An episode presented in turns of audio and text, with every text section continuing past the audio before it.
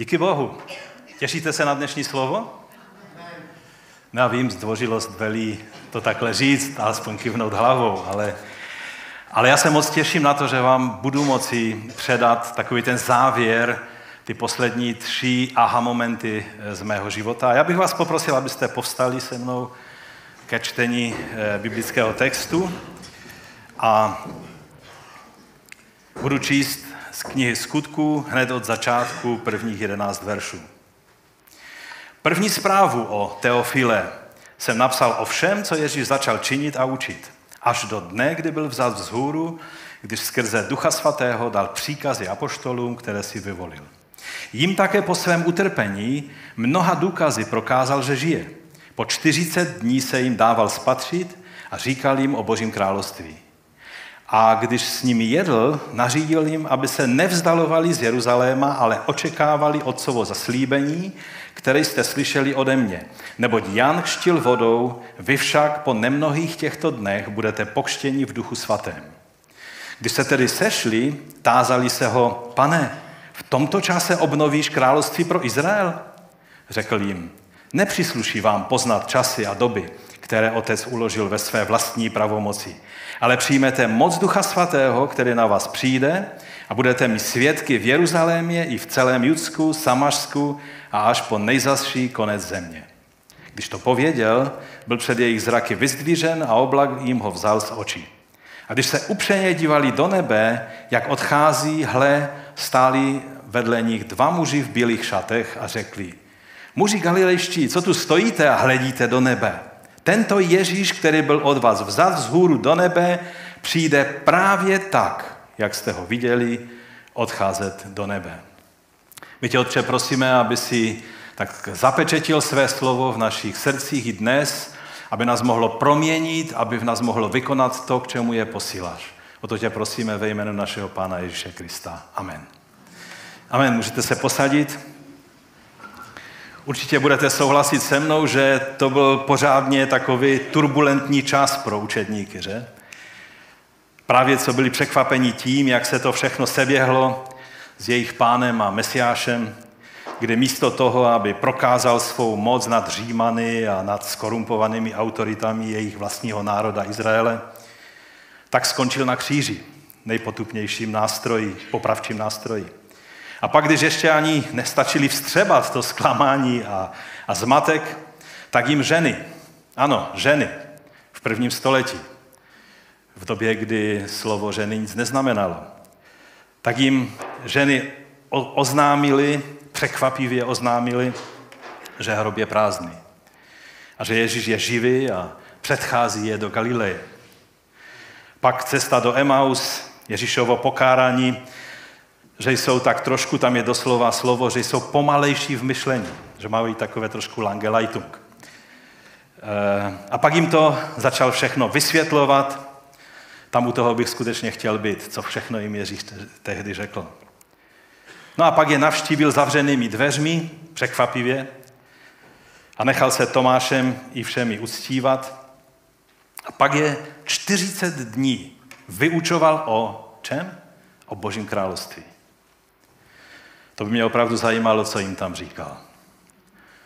Jak říkají američané, eh, že bych chtěl být mouchou na stěně v té místnosti, abych mohl poslouchat to, co, co se tam říká.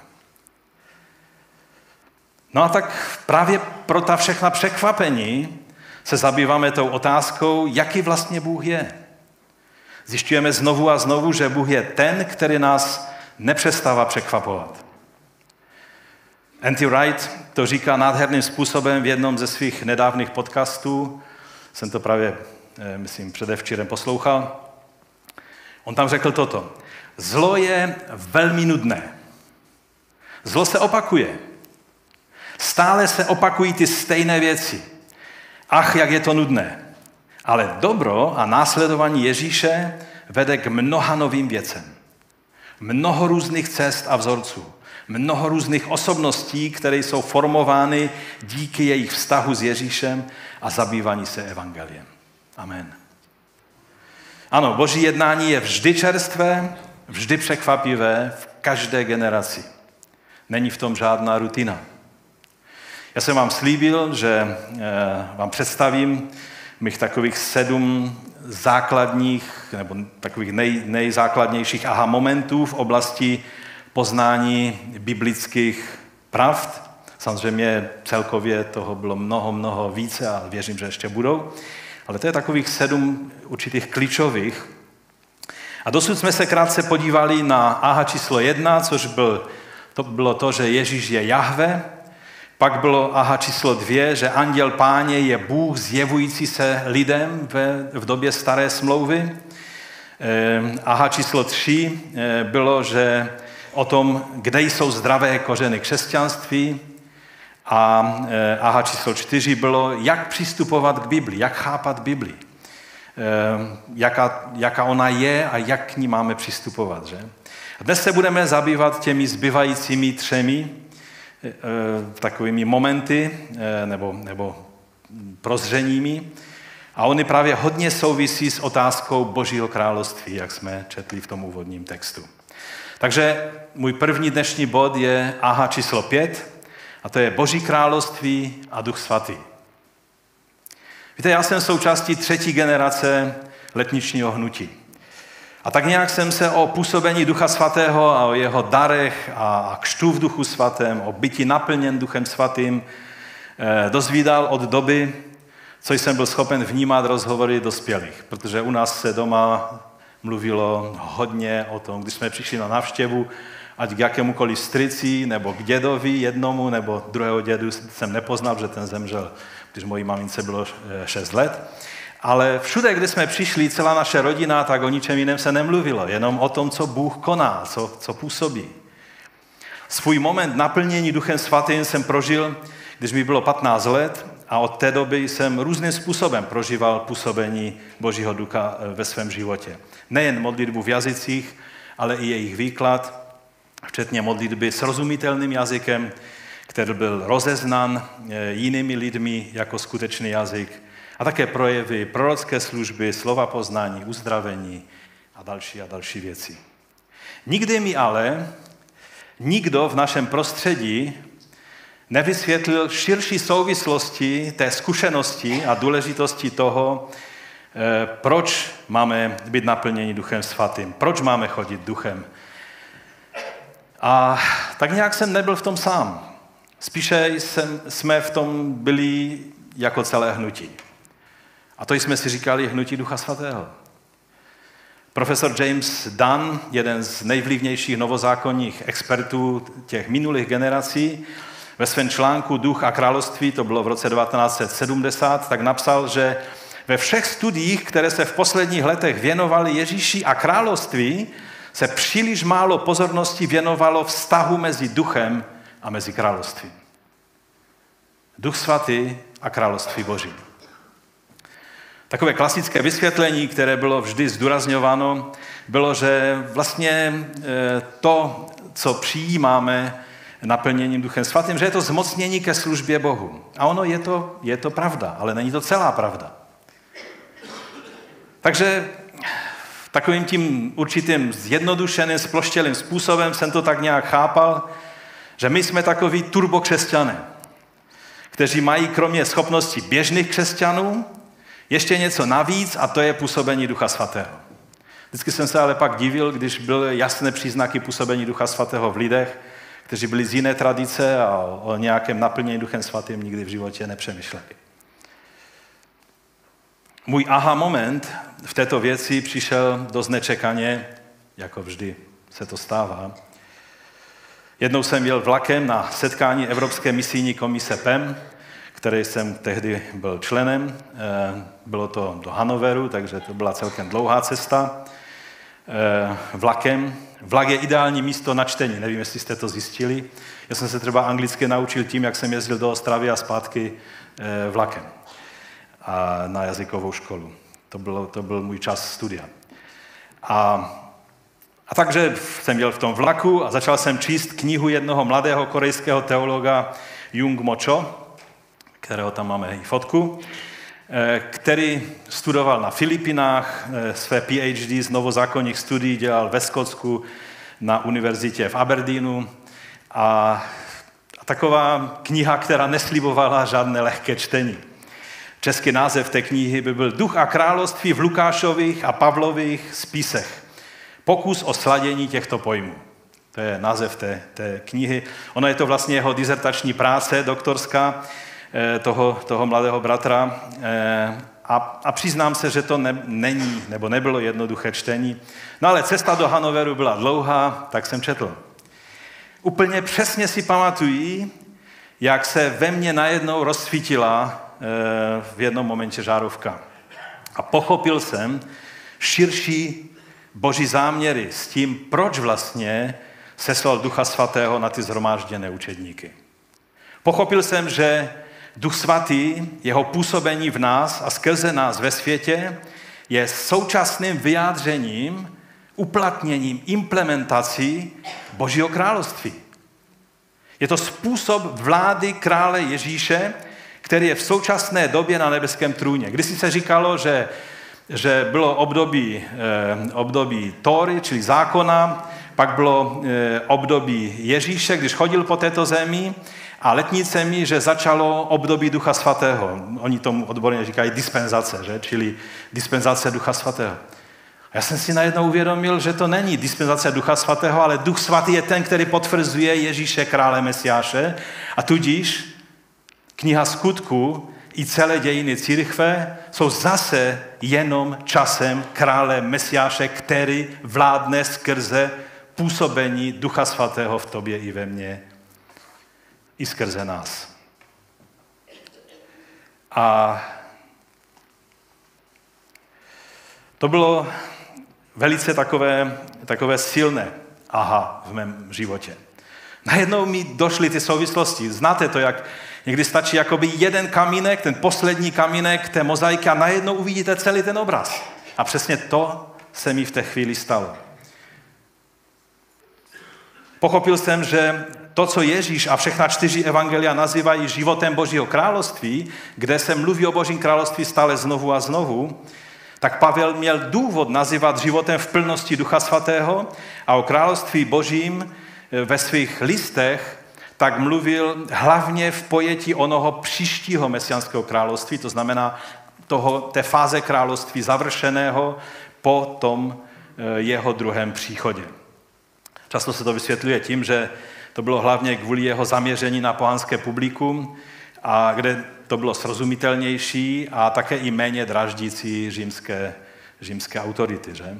Když by mluvil příliš hodně o království současném, tak, tak by asi dlouho, dlouho eh, nepochodil. Ovšem tehdy jsem pochopil, že to bylo prostě i tím, že nyní jsme ve fázi království, kdy jeho královská vláda je uplatňována skrze působení Ducha Svatého. Zatímco v době, kdy pán Ježíš chodil po zemi, tak co bylo Boží království? Jak se projevovalo? On byl království Boží. Ježíš byl království Boží. Tam, kde je král, je království. Víte, my letniční často čteme ten text té první kapitoly skutku s takovým zaměřením na ono přijetí zmocnění z hůry, že si ani nevšímáme toho kontextu, ve kterém Ježíš trpělivě vysvětluje učedníkům věci Božího království. Všimli jste si, že já jsem to tam podtrhnul, sice si myslím, jestli si dobře vzpomínám, ale, ale já jsem dost dlouho četl Biblii a, a knihu skutku, aniž bych si všiml, že tam Ježíš mluvil o Božím království. Taky si málo všímáme toho dovědku toho příběhu, že po těchto slovech byl pán Ježíš vzat do nebe a jak víme z jiných míst písma, tak se ujal vlády, která je zde na zemi právě uplatňována a naplňována působením Ducha Svatého. Většina letničních čte do 8. verše a, a pak řekne haleluja a přeskočí do druhé kapitoly a, a, a čte o vylití Ducha Svatého. Eh, já se mohu trefovat do našeho hnutí, protože skutečně ho miluji a jsem jeho součástí celý svůj život a budu. A jsem, jak jsem už řekl, třetí generací v tomto hnutí. A, a ten určitě sploštělý pohled na mnoha konferencích, na kterých se mluví o Duchu Svatém, tak nikdy se nedozvíte o spojení eh, království Božího s, s působením Ducha Svatého, ale vždycky tím stejným klišovitým způsobem. Se mluví o tom, jak prostě byl vylít duch svatý, jak oni začali mluvit jinými jazyky a pak už se mluví o těch věcech. A mě to mrzí, protože to je tak fantastické a obsáhlé dílo, že dneska se dotkneme jenom, jenom, jenom toho titulku tohoto tématu. Samozřejmě mluvili jsme o tom v těch minulých letech mnohokrát, ať už v sérii Skutky, nebo v sérii Království Boží nyní, anebo i v sérii e, Chození duchem svatým, jak se to dělá. Víte, e, když mluvíme o tom e, na nebe vstoupení, tak si musíme uvědomit, že to má obrovskou souvislost s tím velikým Ducha Svatého.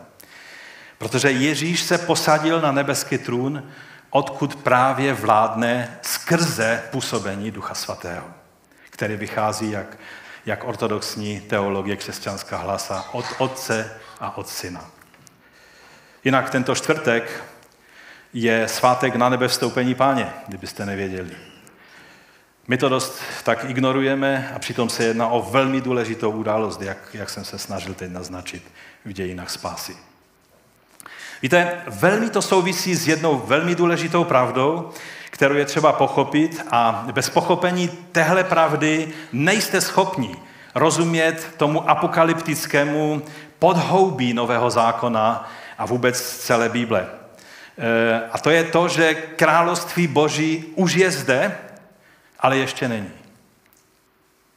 Království Boží už je zde, ale ještě není.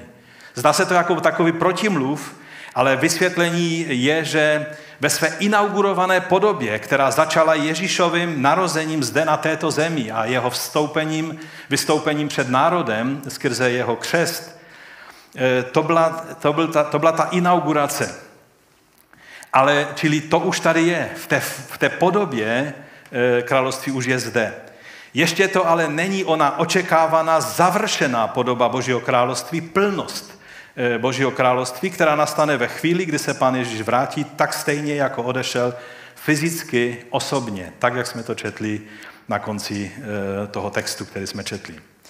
Ale tentokrát bude rozez, přijde rozeznatelně pro celý svět v moci a slávě. O tom všem je ten text, který jsme četli a který se čte velmi často zkresleně a neúplně. Calvin, velký reformátor, někde ve svém komentáři napsal, že v té větě, čili v tom dotazu, který se učedníci zeptali pana Ježíše, eh, je více bludu než slov. Vycházelo to z jeho teologie náhrady, kterou byl žel i on poznamenán. Když přijmeme představu Božího království pouze jako, jako duchovní stav um, a, jakékoliv naplnění mesiánského království zde na zemi, za tělesné pochopení Ježíšova učení, pak ta věta dává smysl. Ovšem nic není vzdálenější pravdě. Ježíš totiž neokřikl své učedníky za to, že po třech letech, a hlavně po těch 40 dnech po vzkříšení, kdy jim vysvětloval věci Božího království, tak oni stále ještě nepochopili, že se nejedná o pozemské mesiánské království, ale o duchovní nebeské přebyvání spasených věřících.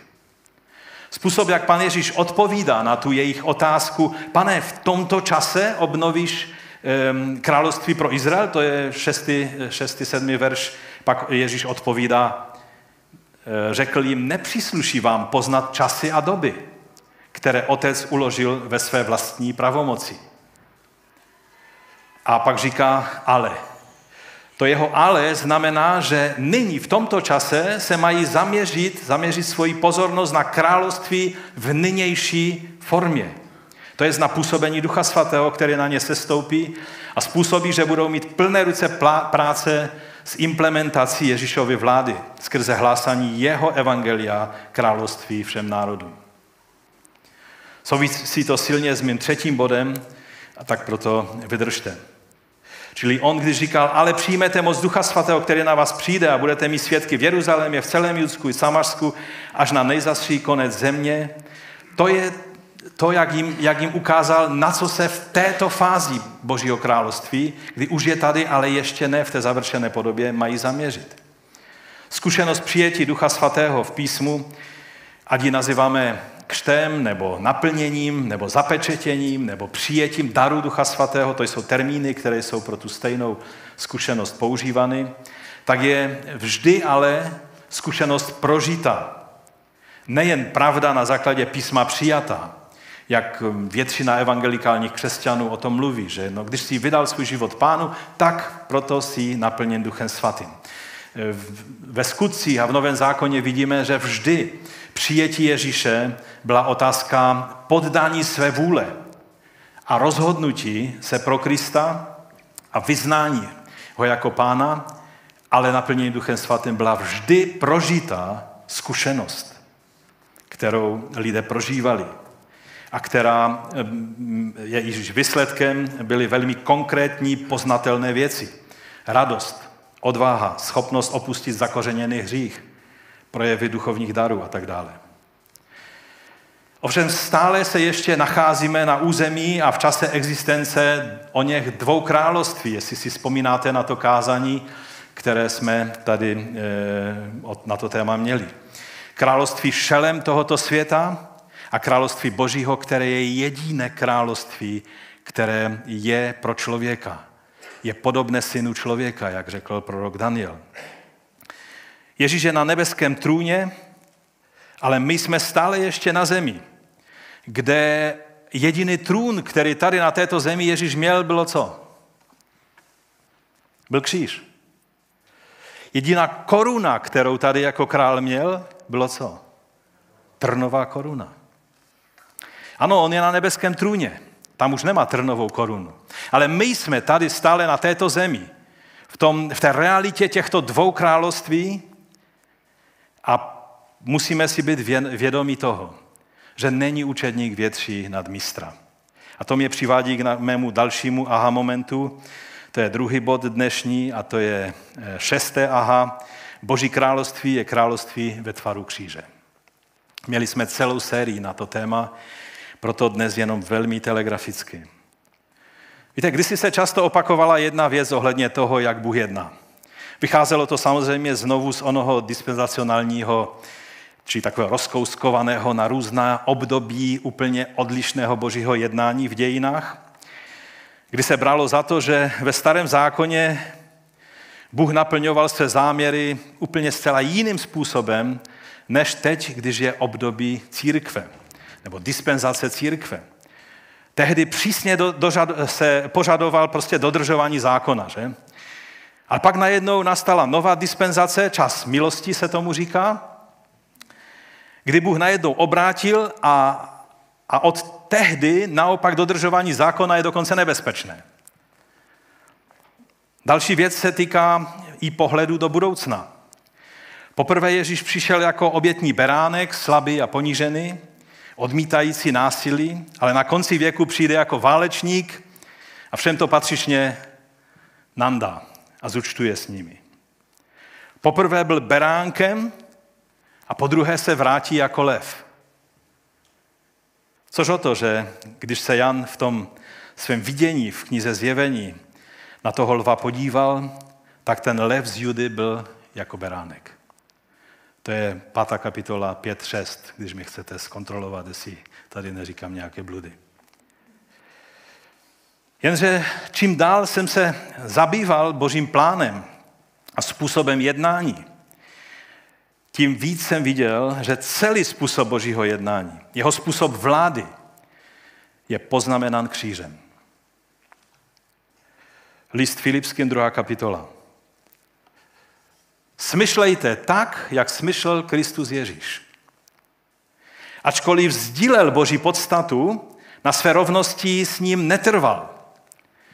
Místo toho se vzdal sám sebe a přijal podstatu služebníka a vzal na sebe lidskou podobu. To, že vzal na sebe lidskou existenci, to bylo jeho maximální ponížení, jestli mi rozumíte. Ocitl se v těle jako člověk, ten všemohoucí Bůh. Ponížil se a byl poslušný a to až k smrti, k smrti na kříži. A proto jej Bůh povýšil nade všechno, nade všechno, jméno nad každé jméno mu daroval, aby před jménem Ježíš kleklo každé koleno na nebi, na zemi i pod zemí a každý jazyk, aby ke slávě Boha Otce vyznal, že Ježíš Kristus je Pán. Skrze ponížení k vítězství. Nový zákon definuje lásku ne tak, jak ji definuje dnešní svět, že by nám dával nějakou abstraktní definici anebo nějaké procítěné vysvětlení toho, co je láska, ale tím, že nás odkazuje na vrcholné vyjádření lásky velmi konkrétním způsobem, a to je na Golgatu.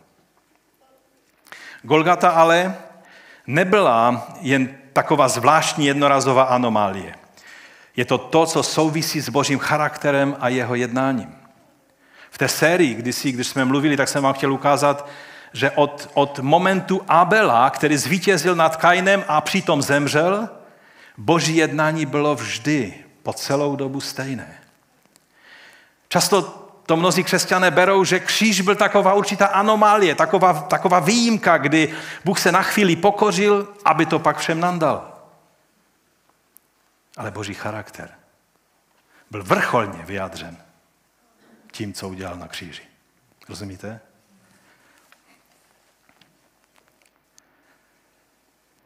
Když se zeptáte křesťanů znalých Bible, co jsou všichni tady, co je hlavním tématem Nového zákona, tak většinou se setkáváme s dvěma odpověďmi, které budou dotyční vehementně bránit a někdy z toho vznikají takové tábory i, i, i někdy až to hraničí s denominacemi. Jedni zdůrazňují Kristův kříž a druzí království Boží. To je to, oč jde. Máme vítězit ve svém životě nesení Božího království. Budou se přijít o tom, co je důležitější. Zda otázka spásy a, naš, a odpuštění hříchu, kterou vyjadřuje Kristův kříž, anebo proměna tohoto světa božím působením, boží vládou v tomto světě, působením Ducha Svatého, v naším aktivním zapojením se do toho díla. A jednou mi došlo, že to není buď a nebo. Že to nejsou dvě oddělené věci, dvě, dvě stránky téže, ale že jsou to dvě stránky téže mince. Že Boží království je království ve tvaru kříže. A řekl jsem, aha, 1. Korinským 1.18. Ano, pro ty, kdo spějí k záhubě, je poselství kříže bláznostvím, ale pro nás, kdo docházíme spásy, je boží moc. Dále pak říká v 25. verši. Boží bláznoství je totiž moudřejší než lidé. A boží slabost je silnější než lidé. Já jsem záměrně použil eh, B21, eh, Biblii 21 překlad tady v tom, že tady je to přeloženo doslova boží slabost. Co pak, Bůh má nějakou slabost?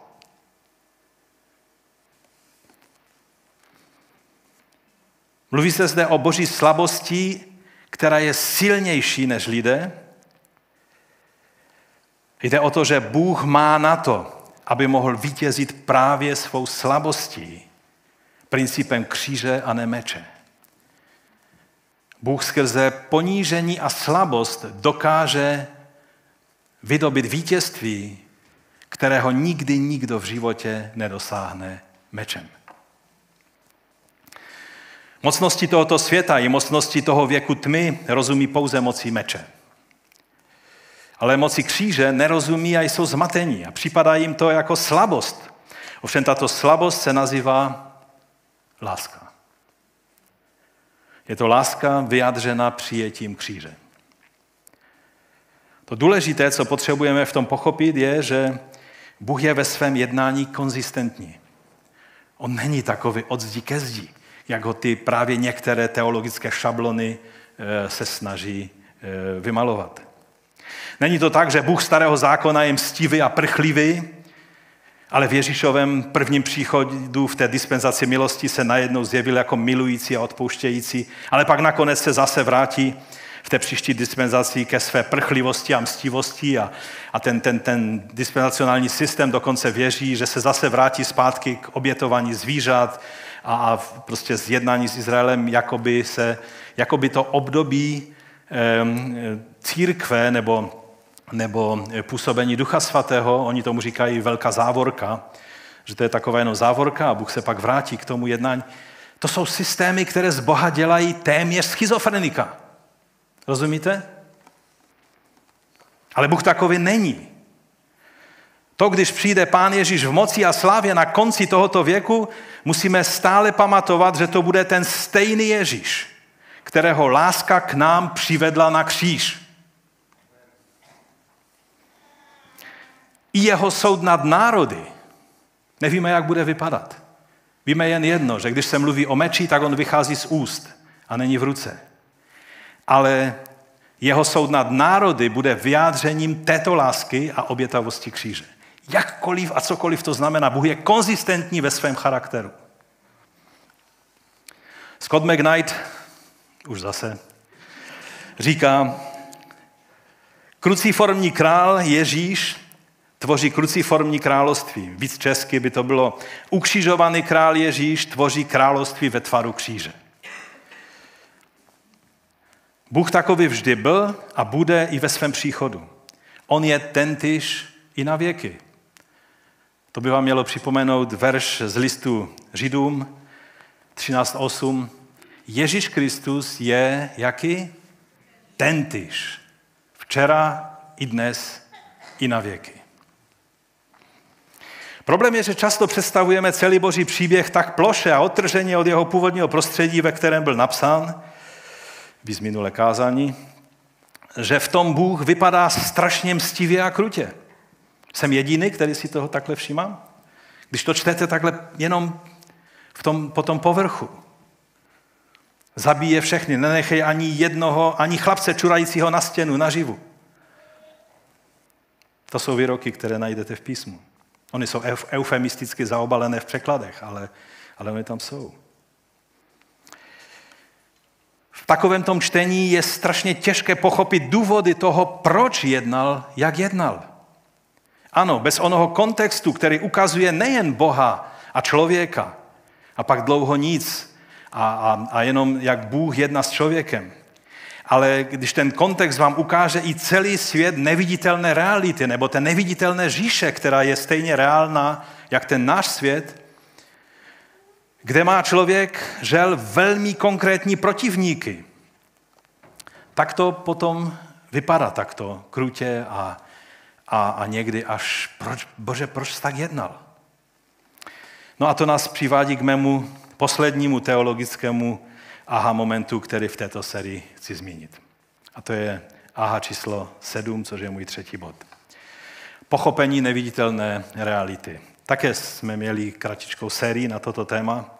Já bych k tomu přečetl list Efeským, který tady byl už minule, předminule, eh, když tady jsme měli sestru hosta, eh, byl čten, 6. kapitola od 10. verše. Nakonec, moji bratři, posilujte se v pánu a v převaze jeho síly. Oblečte si celou výzbroj boží, abyste se mohli postavit proti ďáblovým nástrahám. Neboť náš zápas není proti krvi a tělu, ale proti vládám, to nejsou ty vlády jako třeba e, profesor Fiala, ale to jsou vlády proti autoritám, proti světovládcům této temnoty, proti duchovním mocnostem zla v nebeských oblastech. Tam jsou ty vlády a autority. Proto vezměte na sebe celou boží zbroj, abyste se mohli v den zli vzepřít, všechno vykonat a zůstat stát. To znamená nepadnout. Když voják v římské legii padl na zem, to znamenal jeho konec v naprosté většině. Druhou šanci se postavit už nemáte. Proto zásada byla obstat, zůstat stát.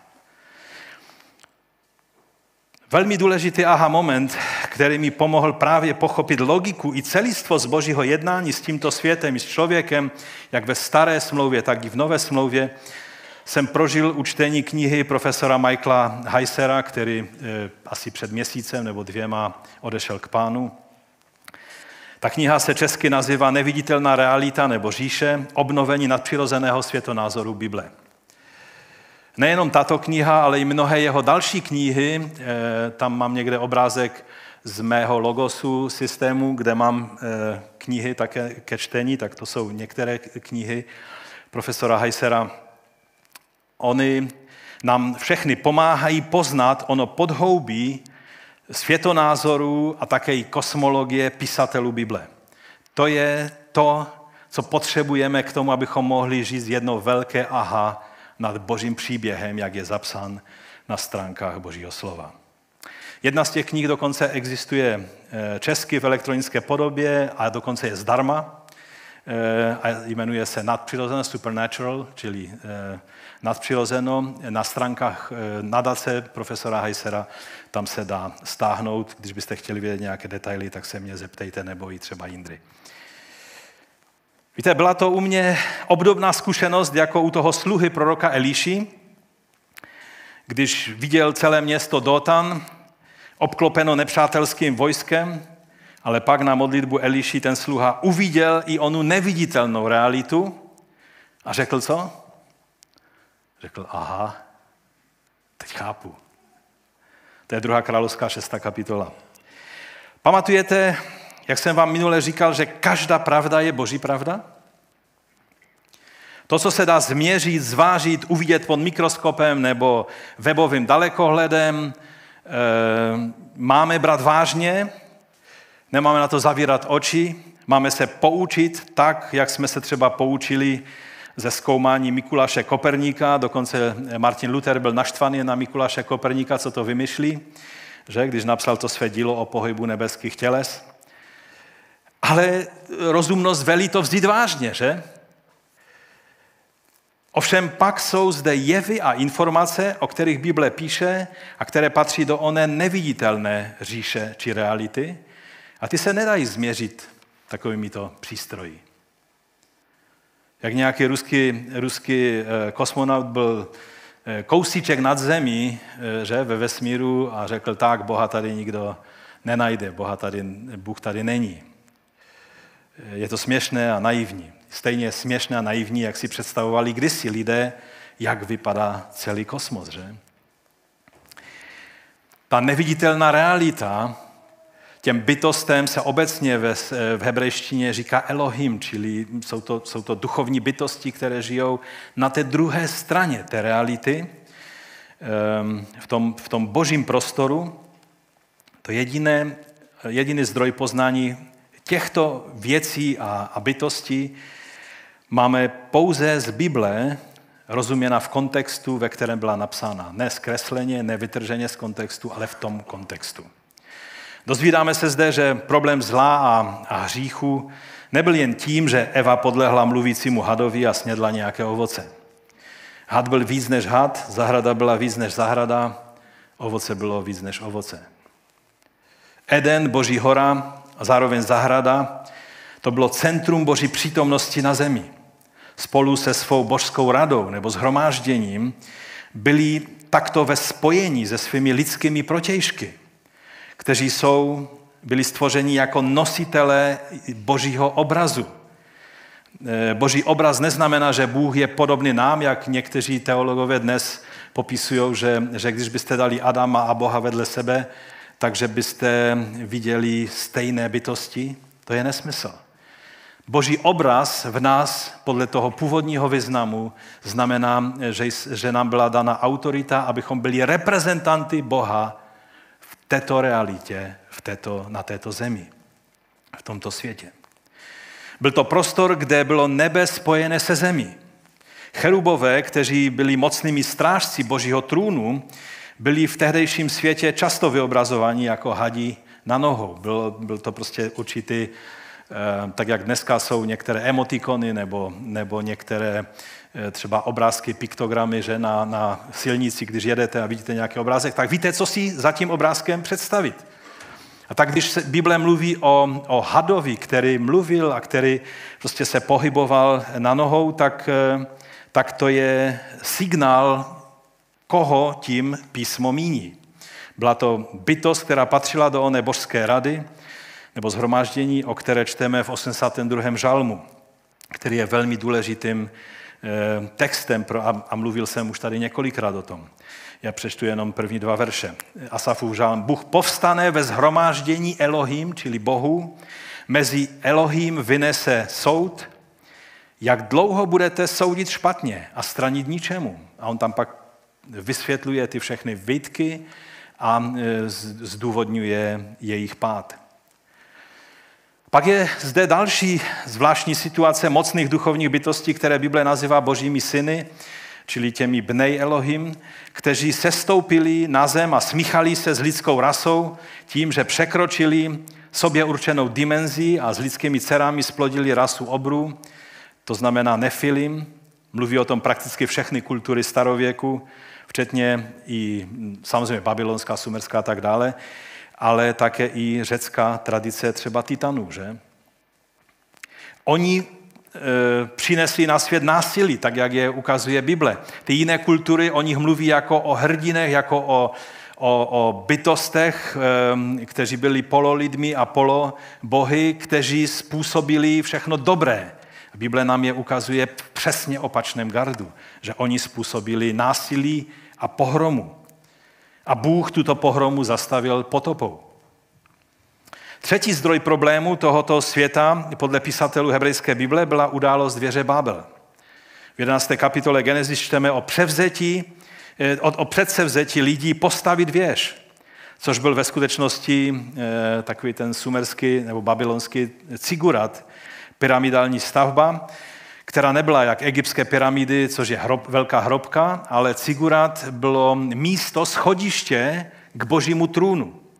A na vrcholu bylo místo, kde oni chtěli lokalizovat, prostě ochočit si Boha, aby oni mu určili místo, kde on bude přebývat.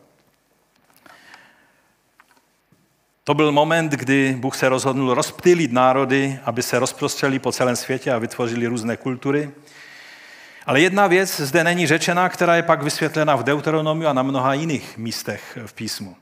Je to celé podhoubí chápaní, tak jak židé, starobilí židé chápali eh, celý ten příběh.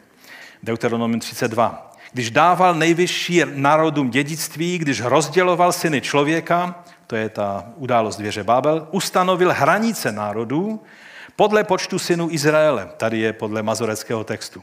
Vždyť hospodinovým podílem je jeho lid, Jákob jeho dědičným dílem. Podle odborníků z mnoha důvodů původní čtení je spíše zachováno v kumránské, mnohem starší verzi Genesis, kterou, kterou dneska máme k dispozici, a tam je podle počtu synů božích, nebo v Septuagintě, která je z druhého století před Kristem, tak tam je podle, eh, podle andělů. Takto se národy dostali do područí jednotlivých autorit a mocností, které původně byli také součástí oné boží rady, o které jsme četli v tom žalmu 82, a kteří se spronevěřili svému poslání a nechali se uctívat jako bohové těch národů. To byla další rebelie vůči Bohem uspořádanému e, stavu, kdy oni rebelovali právě tím, že místo vést národy k uctívání Boha, oni se nechali uctívat a, nechali, a stali se božství tohoto světa. No a pak přišel pán Ježíš. Velký skok, že? E, dopředu. Ďábel mu e, při pokušení na poušti zoufalé snaze jej dostat do tohoto systému vlády nad národy, kterého se ujali oni padli synové boží, tuto možnost nabídl. Mu nabídl všechna království. Ale Ježíš to nepřijal. Věděl, že v plánu je něco mnohem většího. Je to vláda Jahve nad všemi národy, ale v boží režii. Jeho způsobem. Ne použitím násilí a jiných metod, které používají autority poplatné o něm padlým synům božím. Ježíš věděl, že musí porazit smrt. A to se může stát jedině vzkříšením. A aby mohlo být vzkříšení, musí být smrt, že? Dá se říct, že Bůh vlákal ty autority a mocnosti, jak ty ponebeské, tak i ty lidské autority těch, té, té říše, ve které Ježíš žil fyzicky, že je vlákal do určité pasti. Tím, že je vyprovokoval udělat to, co oni umí nejlépe. Zabíjet, potlačovat, ponižovat. Tak jak ty mocnosti na povětří, tak i římská Pax Romanum znamenalo, že budete všechno dělat, jak vám řekne ta říše, a když ne, tak vám ukážeme, jak tvrdou rukou doplatíte na tuto vzpouru. To je to jediné, co říše tohoto světa umí. První list Korinským 2.6. O moudrosti mluvíme mezi zralými, ne ovšem o moudrosti tohoto věku, ani o moudrosti vládců tohoto věku, kteří zanikají, nebrž o boží moudrosti, skryté v tajemství, kterou Bůh před věky předurčil k naší slávě. Tu nikdo z vládců tohoto věku nepoznal, neboť kdyby ji poznali, nebyli by ukřižovali pána slávy. Čili Bůh je tak trošku nechal, no tak ukažte, co umíte a oni umí to jediné jenom zatlačovat, ponižovat, zabíjet. A taky to s Ježíšem udělali. Akorát si neuvědomovali, že tím mu pomáhají vydobit největší vítězství, které kdykoliv bylo vydobito. Oni se ochotně do toho pustili a nechtít zdali věci do pohybu. Bůh se přihlásil o svá práva u všech národů. Od té chvíle platí to, co je napsáno u Matouše ve 28. kapitole 18. verši. Ježíš přistoupil a promluvil k ním, byla mi dána veškerá pravomoc. Veškerá moc nebo pravomoc na nebi i na zemi. Proto má smysl jít ke všem národům a prohlašovat vláda těch mocností na povětří, kteří se nechávali doposud vámi uctívat, skončila. To potřebují slyšet i jezidé. Přesně tuhle zprávu. Je zde Ježíš, který přišel převzít vládu nad lidmi všech národů. Na Golgatě nastala změna, ty, ty mocné duchovní bytosti ztratily svou autoritu a veškerá autorita na nebi i na zemi byla dána tomu, kdo svou smrti zvítězil nad všemi těmi mocnostmi a autoritami, to je Pánu Ježíši Mesiáši. Máme oznamovat dobrou zprávu. Je zde král. Když je zde pravovitý král, Jahve se vrátil na Sion a on převzal moc v Ježíši Kristu Mesiáši tak všechny ostatní autority ztrácejí a stávají se uzurpátory.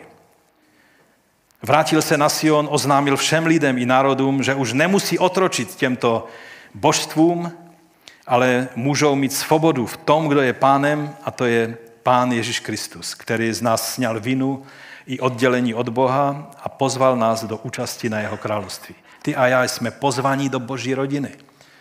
Máme možnost stát se součástí toho jeho zhromáždění, jeho lidu. Jahve je jediný nestvořený stvořitel. A v Mesiáši Ježíši se přihlásil ke svému vlastnictví. Takže co říct závěrem? Vím, že toto byl hodně letmi přehled dost obsáhlých pravd Božího slova. Mohli bychom tady mít měsíční konferenci na to téma. Samozřejmě doufám, že chápete, že i o mě platí, že jen z části poznáváme, jen z části prorokujeme.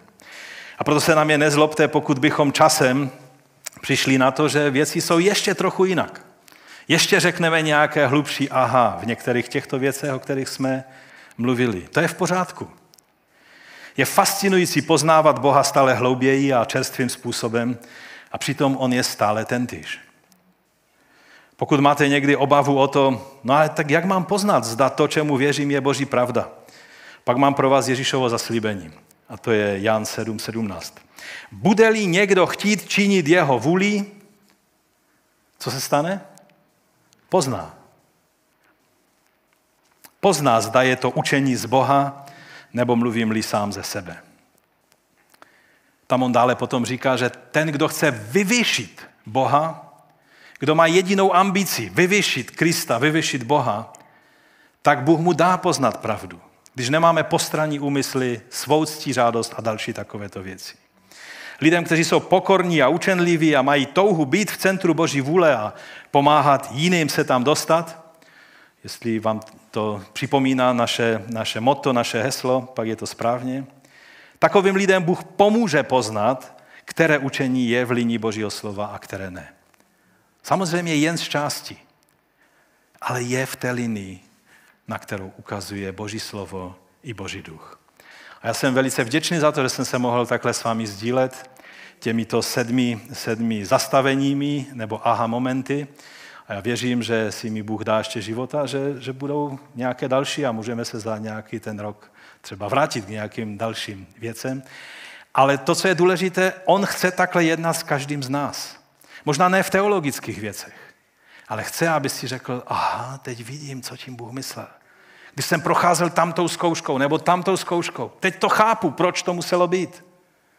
Tak, jak jsem vám říkal, jeden příklad toho bratra, za kterého se celá rodina modlila jak o život. I celý zbor se modlili, aby Bůh srazil tu horečku, aby mohl vycestovat, aby mohl být pak s rodinou na Vánoce. A, a čím se víc modlili, tím horečka stoupala výš na 40 stupňů a, a tak nemohl vyjet na služební cestu. A, a pak mi ukazoval tu letenku.